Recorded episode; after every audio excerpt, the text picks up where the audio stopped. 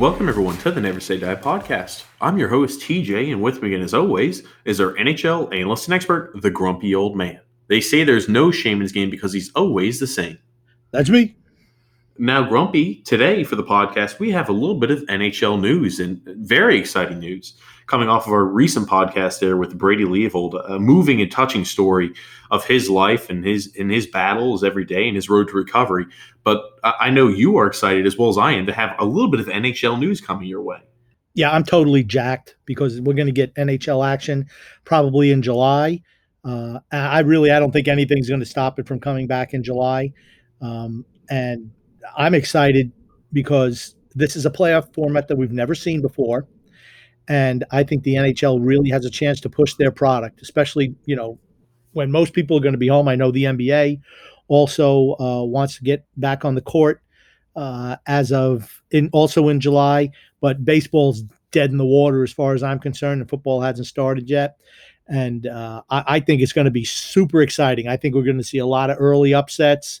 I am really geeked for the start of the NHL playoffs you as well as many grumpy old man and, and a lot of people are, are starved for sports right now. So you're right the nhl definitely being able to to continue their season and have a playoffs in some capacity i think is big. And so for the as, as well for the nba um, but just to go ahead and, and inform you guys in case you didn't see the news what we had kind of been talking and alluding to in prior podcasts, the NHL having a 24 team uh, playoff format is kind of going to be the way they're going to go. So the top four teams in each conference are going to go ahead and play each other almost uh, for seeding. So it's going to be, you know, the number one team faces the number four team in that conference, and the number two team faces the number three team in that conference. And depending on who wins in that series, it will determine the seeding of who gets the best type of seed. Um, and then the the rest of the teams there, number five through twelve of each conference, they're going to go ahead and play a five game series. So the way it's lined up is the New York Islanders going to play the Florida Panthers. Yeah, uh, I don't see Florida beating us. Um, uh, the one interesting thing that I see about this whole playoff scenario is look at the teams who had players who had season end, supposedly season ending ending injuries. Uh, Jake Guentzel is going to be coming back for Pittsburgh. That's a huge, huge get for them. And I'm going to tell you what, the Islanders getting Adam Pelech back is big, big, big for us. Now, of course, it means the end of Noah Dobson for this year. He will not sniff the ice, but I mean that's that's fantastic for our defense. And to me, the whole playoff season is going to come down to which goalie gets hot first. Now, there's a lot to unpack with what you just said, grumpy old man. I'm not sure if Adam Pelech will be 100% full tilt to go when the season does resume. I know they said he will be ready to go ahead and start skating when they do have phase three initiated. And for, for those of you who don't know, phase three is going to happen no earlier than July the 10th. And that is going to be a time period where the teams are going to be able to start practicing again and they're going to be able to start a formal training camp. And it's going to be six weeks before, during this formal training camp, before the actual playoff scenario starts. So Achilles are kind of an odd thing. It takes a while to get back from an Achilles injury. Um, and it all depends on how you've healed over that time period. So, you know, fingers crossed that Adam Pelech has, has been healing uh, at, at a good rate because if he's able to return for that playoff push, that's obviously a huge get in return for the New York Islanders. Yeah, um, I'm gonna I'm gonna make a prediction right now. He's gonna play. I really believe he's gonna play when all this starts. Um, I mean, he's already. I thought he's already skating now. Um, he, he might correct? be, but he might be. Again, I'm not sure if 100% he is, but again, like there's a different atmosphere, obviously, when you're skating and you're putting yourself in different situations as opposed to maybe you're running or you're skating there straight line or something like that. I don't know what capacity of skating he's doing at this time period, but when you do get in that game situation, obviously, it's not like you can go ahead and say, all right, I'm going to skate to point A to point B. You're going to have to be able to move in all different and contort your body in all different types of ways. So there's no way the Islanders put him out there unless he's 100% full, full go. Yeah, but look at it this way it's six weeks before they have those uh, those team functions. So he can be working on his own. Six weeks is a long time. I mean, if you're already on the ice, I'm gonna I'm gonna guarantee you he plays and he'll be slotted right up there with Ryan Pulock. As the the number one defense pairing for the Islanders. And you know, as I've often said a hundred times before, you know, when you add a good player, it lifts all the high tide lifts all boats. And just think about what our defense grouping is going to be after that, right? I mean, think about it. You're gonna you're gonna be able to rest Johnny Boychuk. You maybe team Nick Leddy with uh, uh, with Andy Greene, and then you're gonna have uh, Devon, there. Mayfield. Yeah, you're going to have a lot of depth back on the defensive side of the puck for sure. Um, and you know, you're right. Noah Dobson probably won't play, and I don't mind that. Um, I will say this much: bringing back Adam Pelech obviously significantly helps the defense out.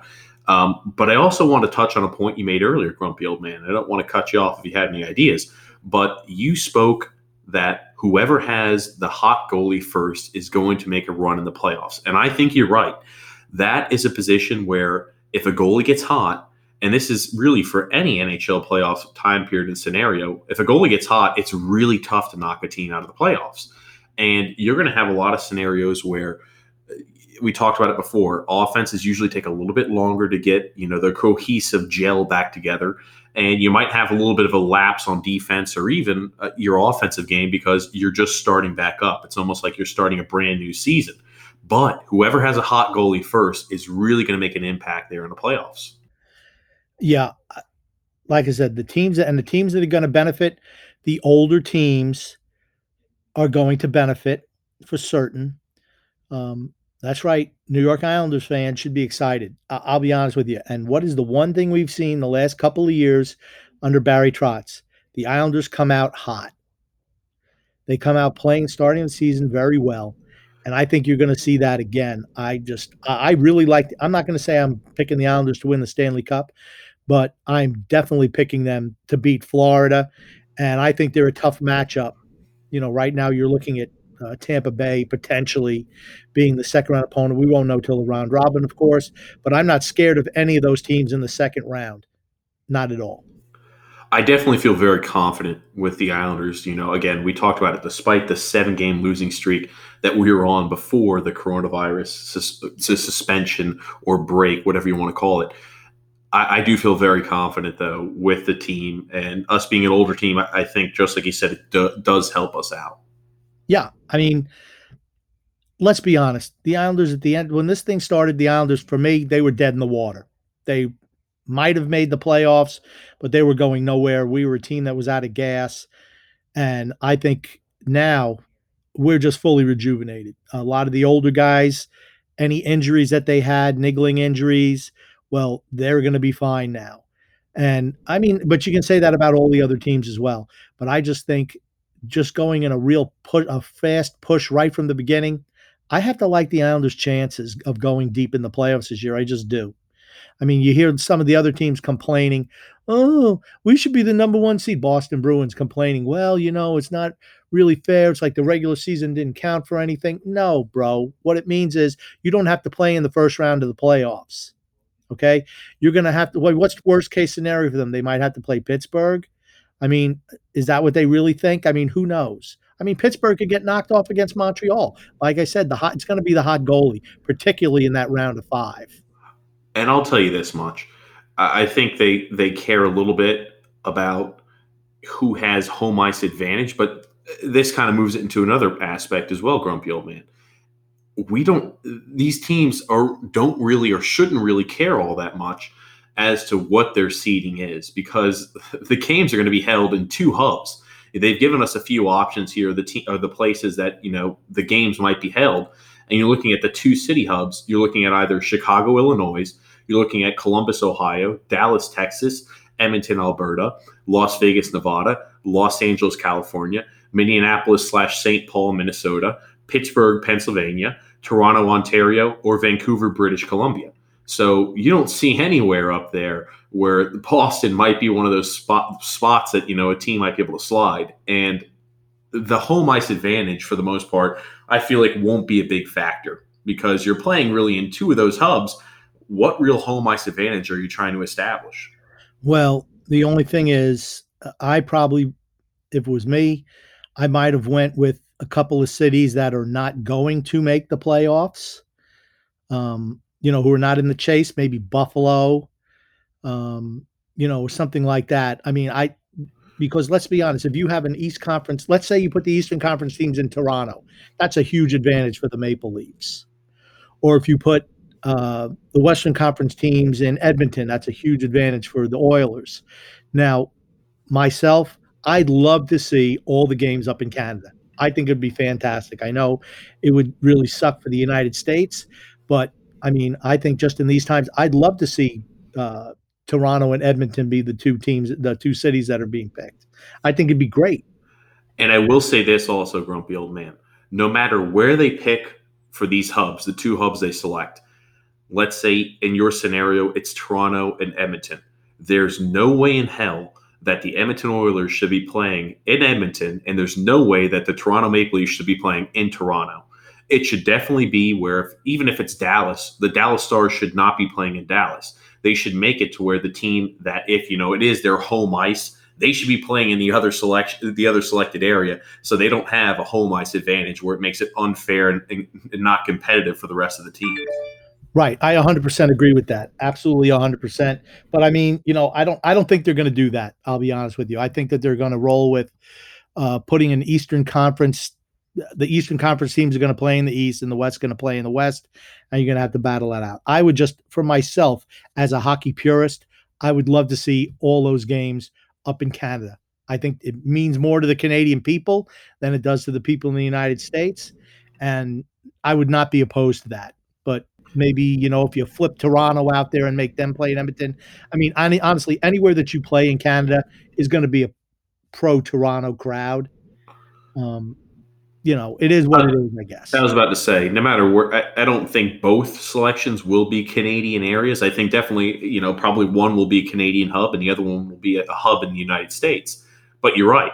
Even if those Toronto Maple Leafs were playing in Edmonton, there's still going to be a whole lot of Toronto fans out there. That's that's a good point.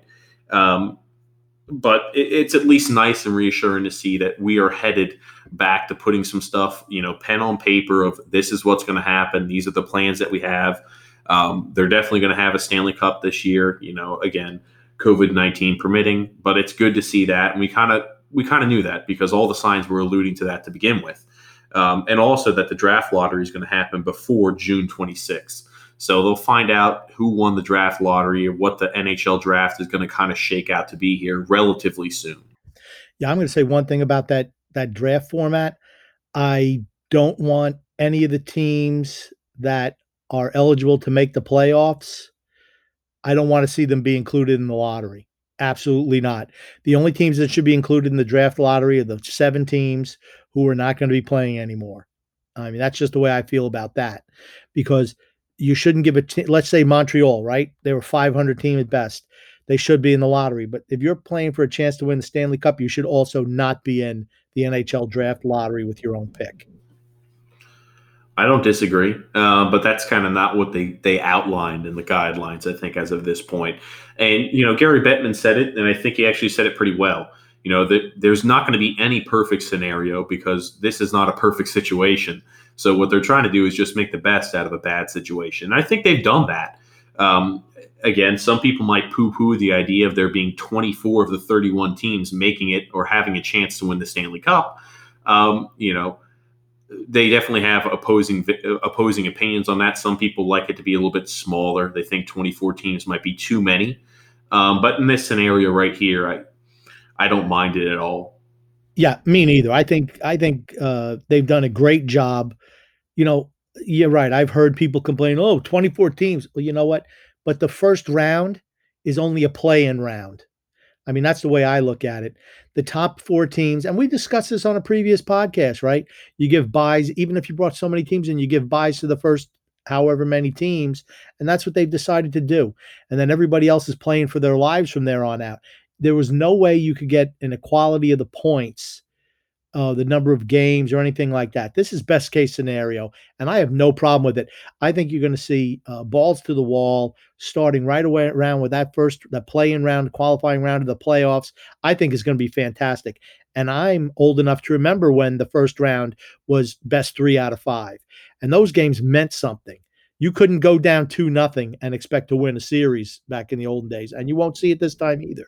You're going to have to see teams come out and really want to win one of those, take one of those first two games. Otherwise, you're pretty much dead in the water. Oh, absolutely. Especially, especially with a no home ice advantage uh, uh, situation. No, I do agree, Grumpy. Um, and there was actually some specific Islanders news here as of recent as well. Um, and number one, I think, being the the Ilya Sorokin uh, conundrum now that we're in. Uh, before, before we get into that, I just have to bring something else up. This is depending, like we're talking about Toronto and Edmonton. This is all dependent if they let fans in the arenas, and I don't think they've decided that yet. Um, how they're going to handle that. Now, if they don't let fans in the arenas, it doesn't matter where they play. Honestly, there is no home ice advantage at all. So uh, I'm just assuming that they're going to let fans in the building, and I'm probably just getting ahead of myself here um, because I know that that's that's kind of what they're talking. But like I said, if they don't let fans in the building, it doesn't matter where they play. I will argue against that, grumpy old man, because as you see in multiple broadcasts, when you do have a team playing in the home ice advantage, they know what what type of bounces the boards have. They know what areas of the ice might be sticky. They understand a lot more about the ice surface and everything like that, and the boards and the layout of the actual arena than the other teams that are visiting. So again, as it may be, it's not a huge advantage, but it's still an advantage to a certain extent. Well, it certainly hasn't helped Toronto this year, playing in their own park. So whatever. I, I, I, when I think home ice advantage, I think actually more about, uh, I think more about you know the fans. That's that's what I think about. That's that's home ice advantage to me. Okay, and I think you know again, it wouldn't be a huge advantage if there are no fans in the stands, but it still would be there. Still would be some sort of advantage, but again, not not a big one. Um, but I did want to go ahead and talk about Ilya Sorokin. So tell me this has not got Islanders written all over it, grumpy old man. I have my fingers crossed that things work out. But the way things have progressed, unless there is an update allowing the Islanders to sign Sorokin to a certain entry level deal here towards the end of the year, so he could be a restricted free agent next season, I'm not sure he comes over because the way things were originally written before this COVID 19 all happened, Ilya Sorokin would have been able to sign the first year and the only year of an entry level contract towards the end of this year's regular season. And then next year, so for the 2020 2021 season, he would have been a restricted free agent, which would have allowed him a larger paycheck. Now, the way things are moving right now, that that looks to be in flux. And if that's the case, that means for the 2020 2021 season would have to be an entry level contract deal. So he wouldn't get he wouldn't be able to be paid anything more than the nine hundred and twenty five thousand dollar base salary, um, and that is a lot less than he was earning um, and at the KS or the CSKA Moscow. Yeah, I know there's still a chance. I don't think that's cemented in stone. They might because they just. Well, I think what they want to have is not people sign players to contracts for this year and play them in the playoffs.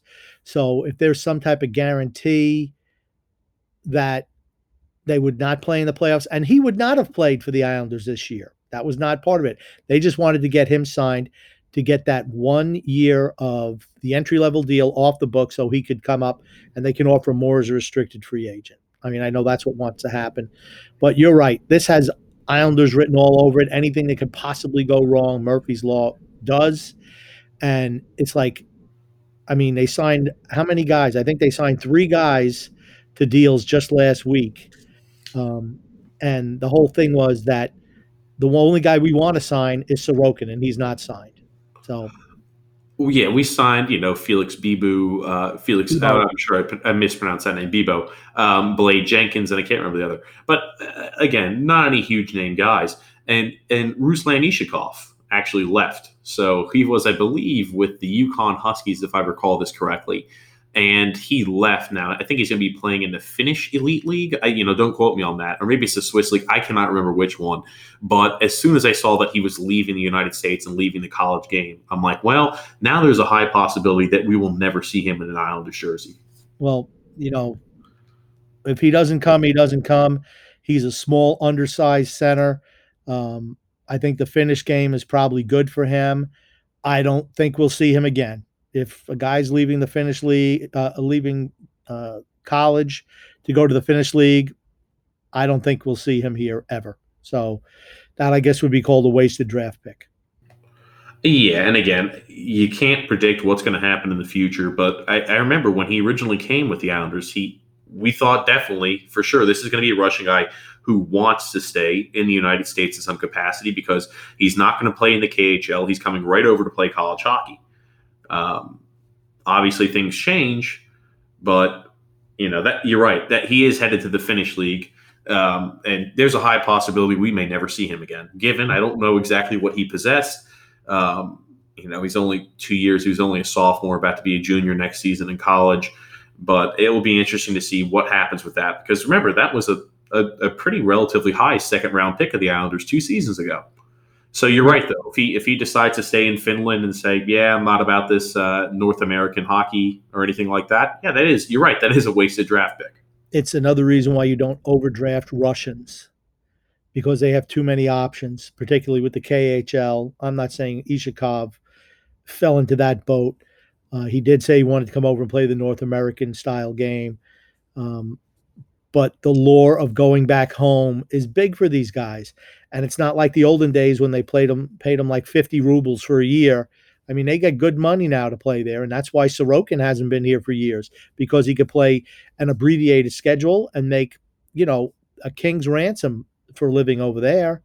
Uh, and that's like I said, that that's why you don't see teams draft Russians high. They just don't.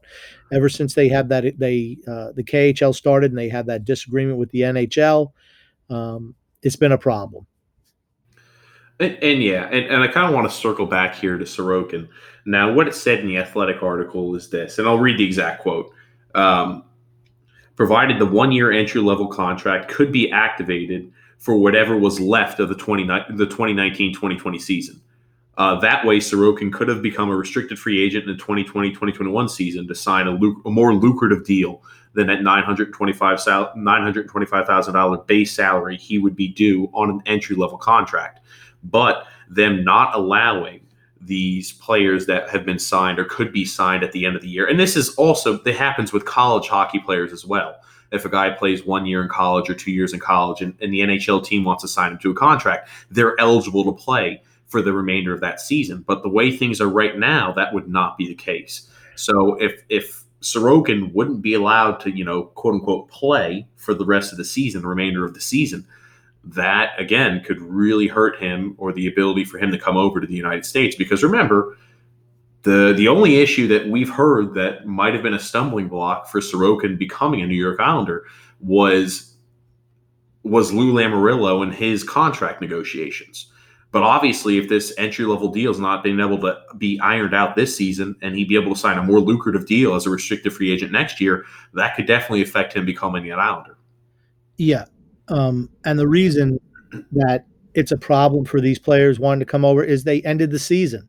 So it's not like they could say, okay, that because the regular season is over now.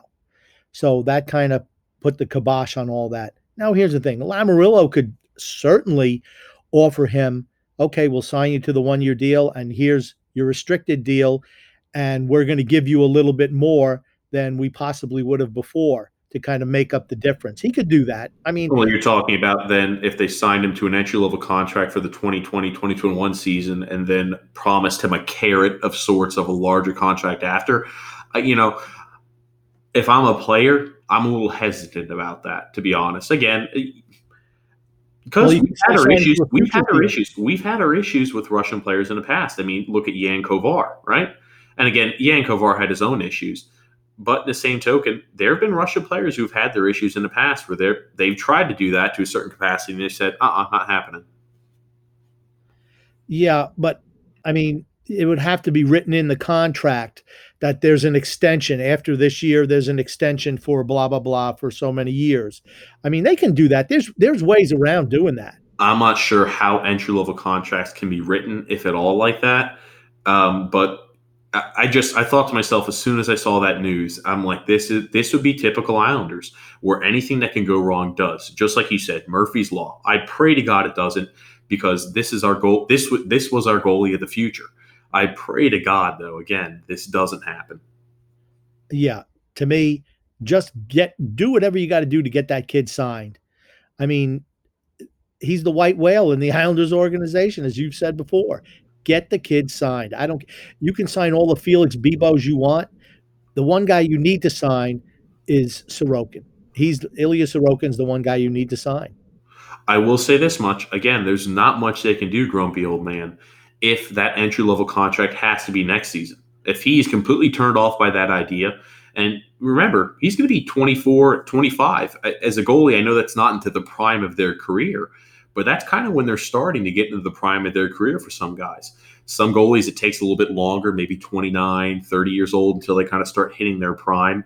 But for a 25 year old goaltender next season, I can definitely see him being hesitant to say, I'm going to take a pay cut for the possibility to earn more in the future. I can, I can see him being hesitant. I could see him being a little hesitant about that what I'm saying is you can just extend his contract. I mean, not every player gets to the end of their rookie deal. They have other deals in place afterwards. They can do that. He can do that if he wants. Lamoriello can do that if he wants. And the whole thing is you say, okay, we figured, you know, this is what we were going to pay you on your restricted free agent deal. You throw him a little bit more to get to make that acceptable. I mean, that's what I would do. You buy out some of those years by giving him more money.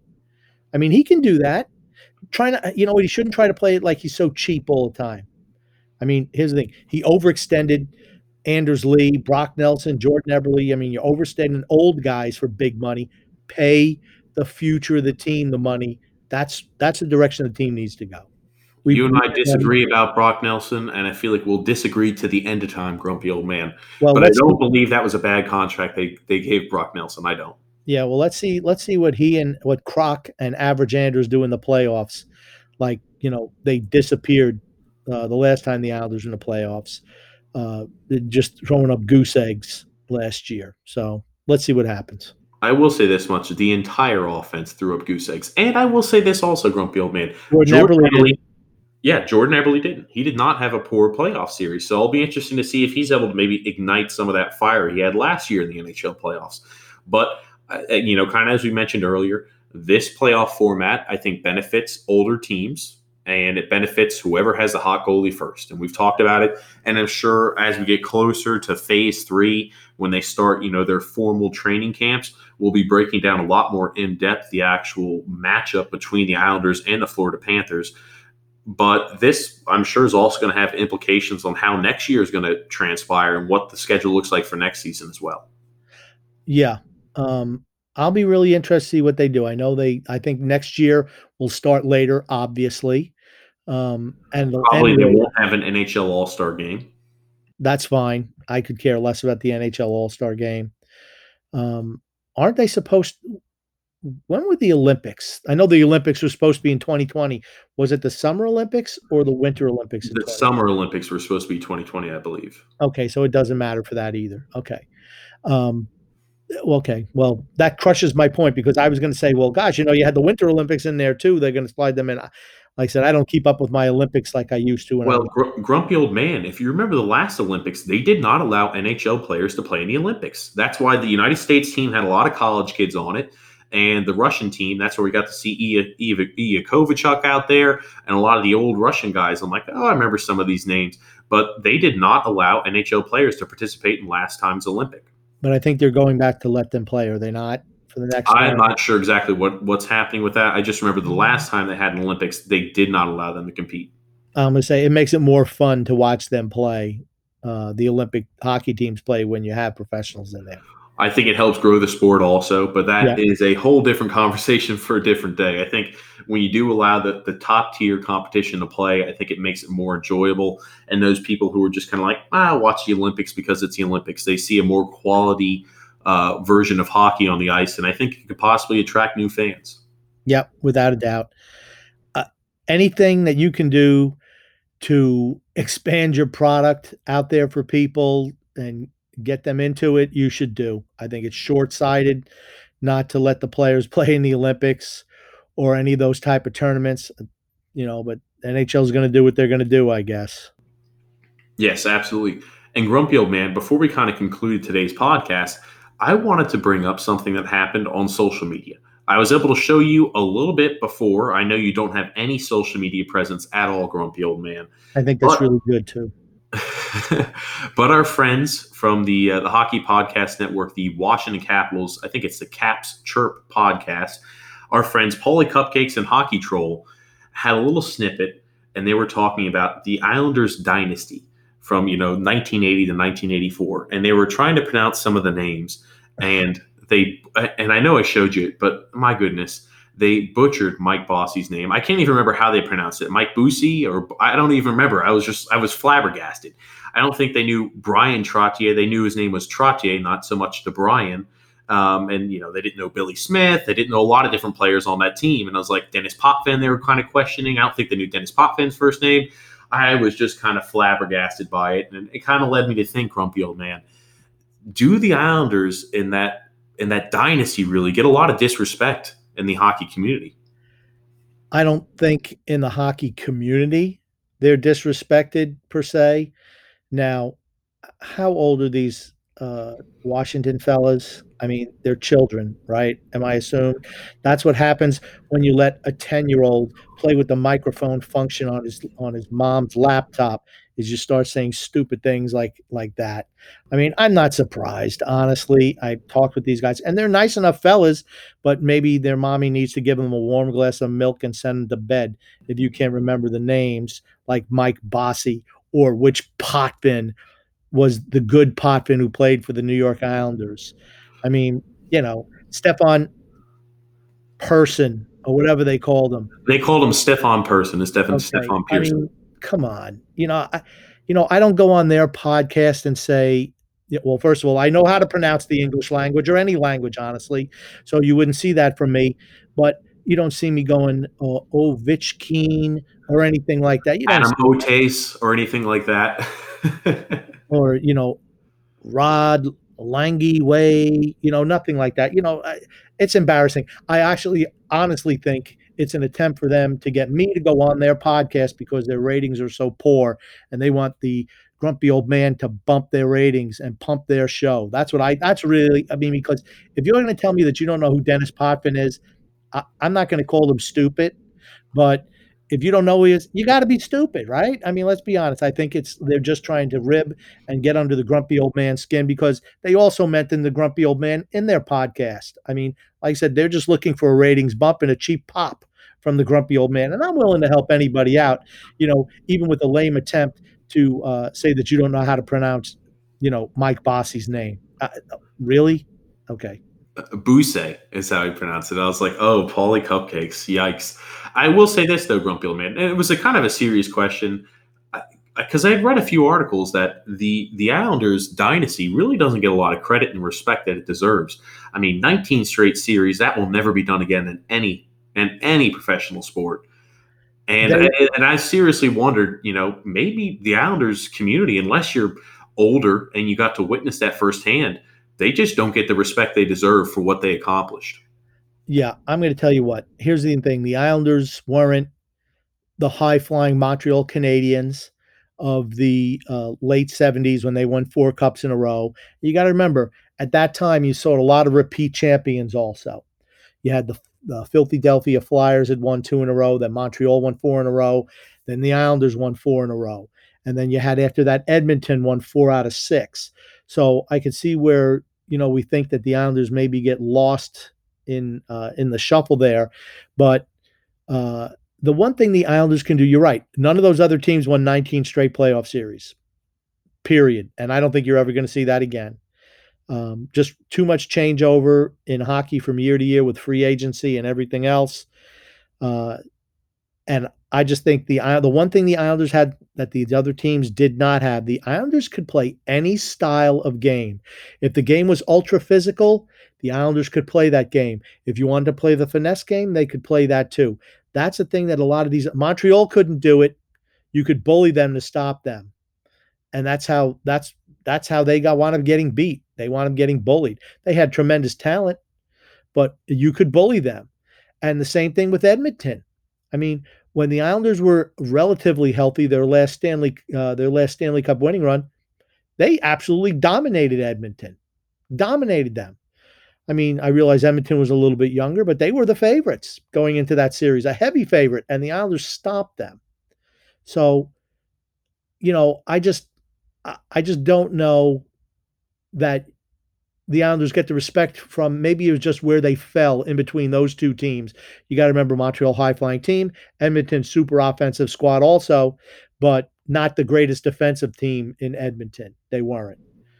Well, another thing I kind of wondered about this too, Grumpy Old Man, and you kind of touched on it a little bit, is do the Islanders in that dynasty not get the credit also because they have been the laughing stock of the league for a substantial amount of time after that? I'm wondering if that's kind of marred that that amazing dynasty they had because when your team is as hideous as they were, I mean, you think about the Oakland Raiders talking about football they used to be a real, real tough team back in the day.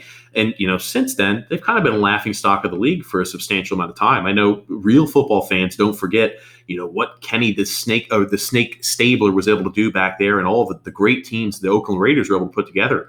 But I was wondering if maybe the Islanders dynasty doesn't get the amount of credit it also deserves is because the Islanders have been a real laughing stock for a substantial amount of time now, given yeah. they're turning it back around. But I was just wondering that.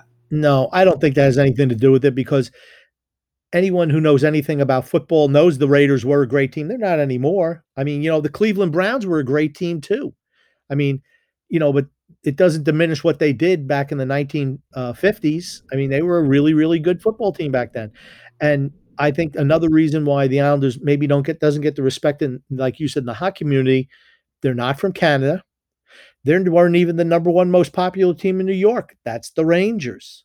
I know it pains Islander fans to hear that, but that's the number one team in New York is the Rangers. It's not the Islanders, and I think that hurt them also.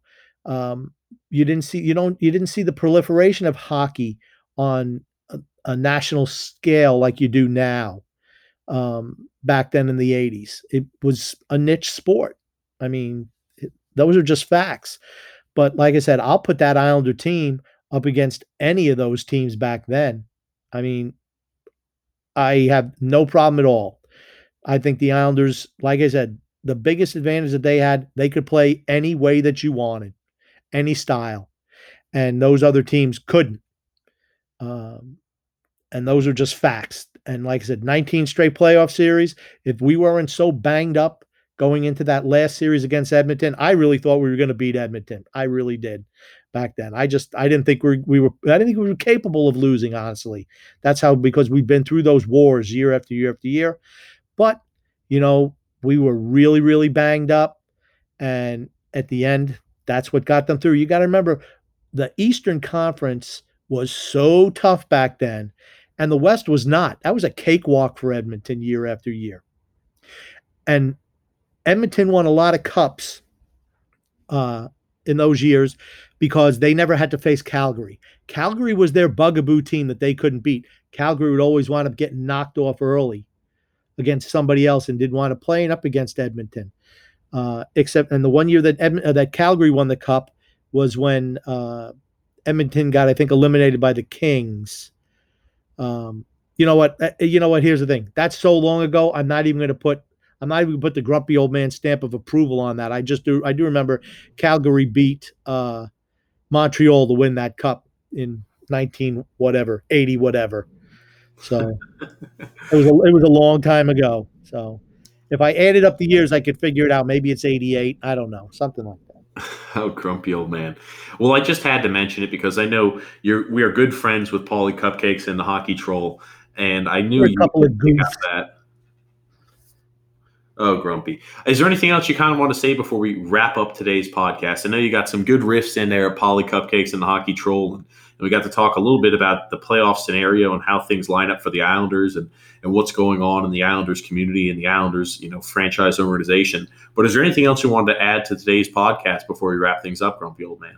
Yeah, no, I I just like I said, I'm just geeked up for the playoffs, and I feel better about the Islanders' chances now than I did, you know, however long ago, what two, two, three months ago, for certain. I mean, I thought we were dead in the water, and I think we have a legitimate shot to go somewhere this year. I think you're going to see a lot of upsets, and hopefully, our goaltending, uh, somebody gets to stand on their head because then we have a chance. We really do.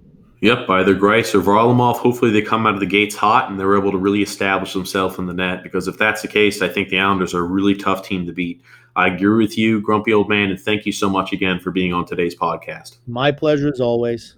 And thank you so much to the Hockey Podcast Network. Again, they allow us to go ahead and publish this podcast on multiple different platforms. Whether you're listening to your podcast on Stitcher, SoundCloud, Apple iTunes, Google Podcasts, Spotify, anywhere you listen to your podcast, you can find the hockey podcast version of the Never Say Die podcast. So thanks so much again to them. Thank you so much to listeners. And thank you again, Grumpy Old Man.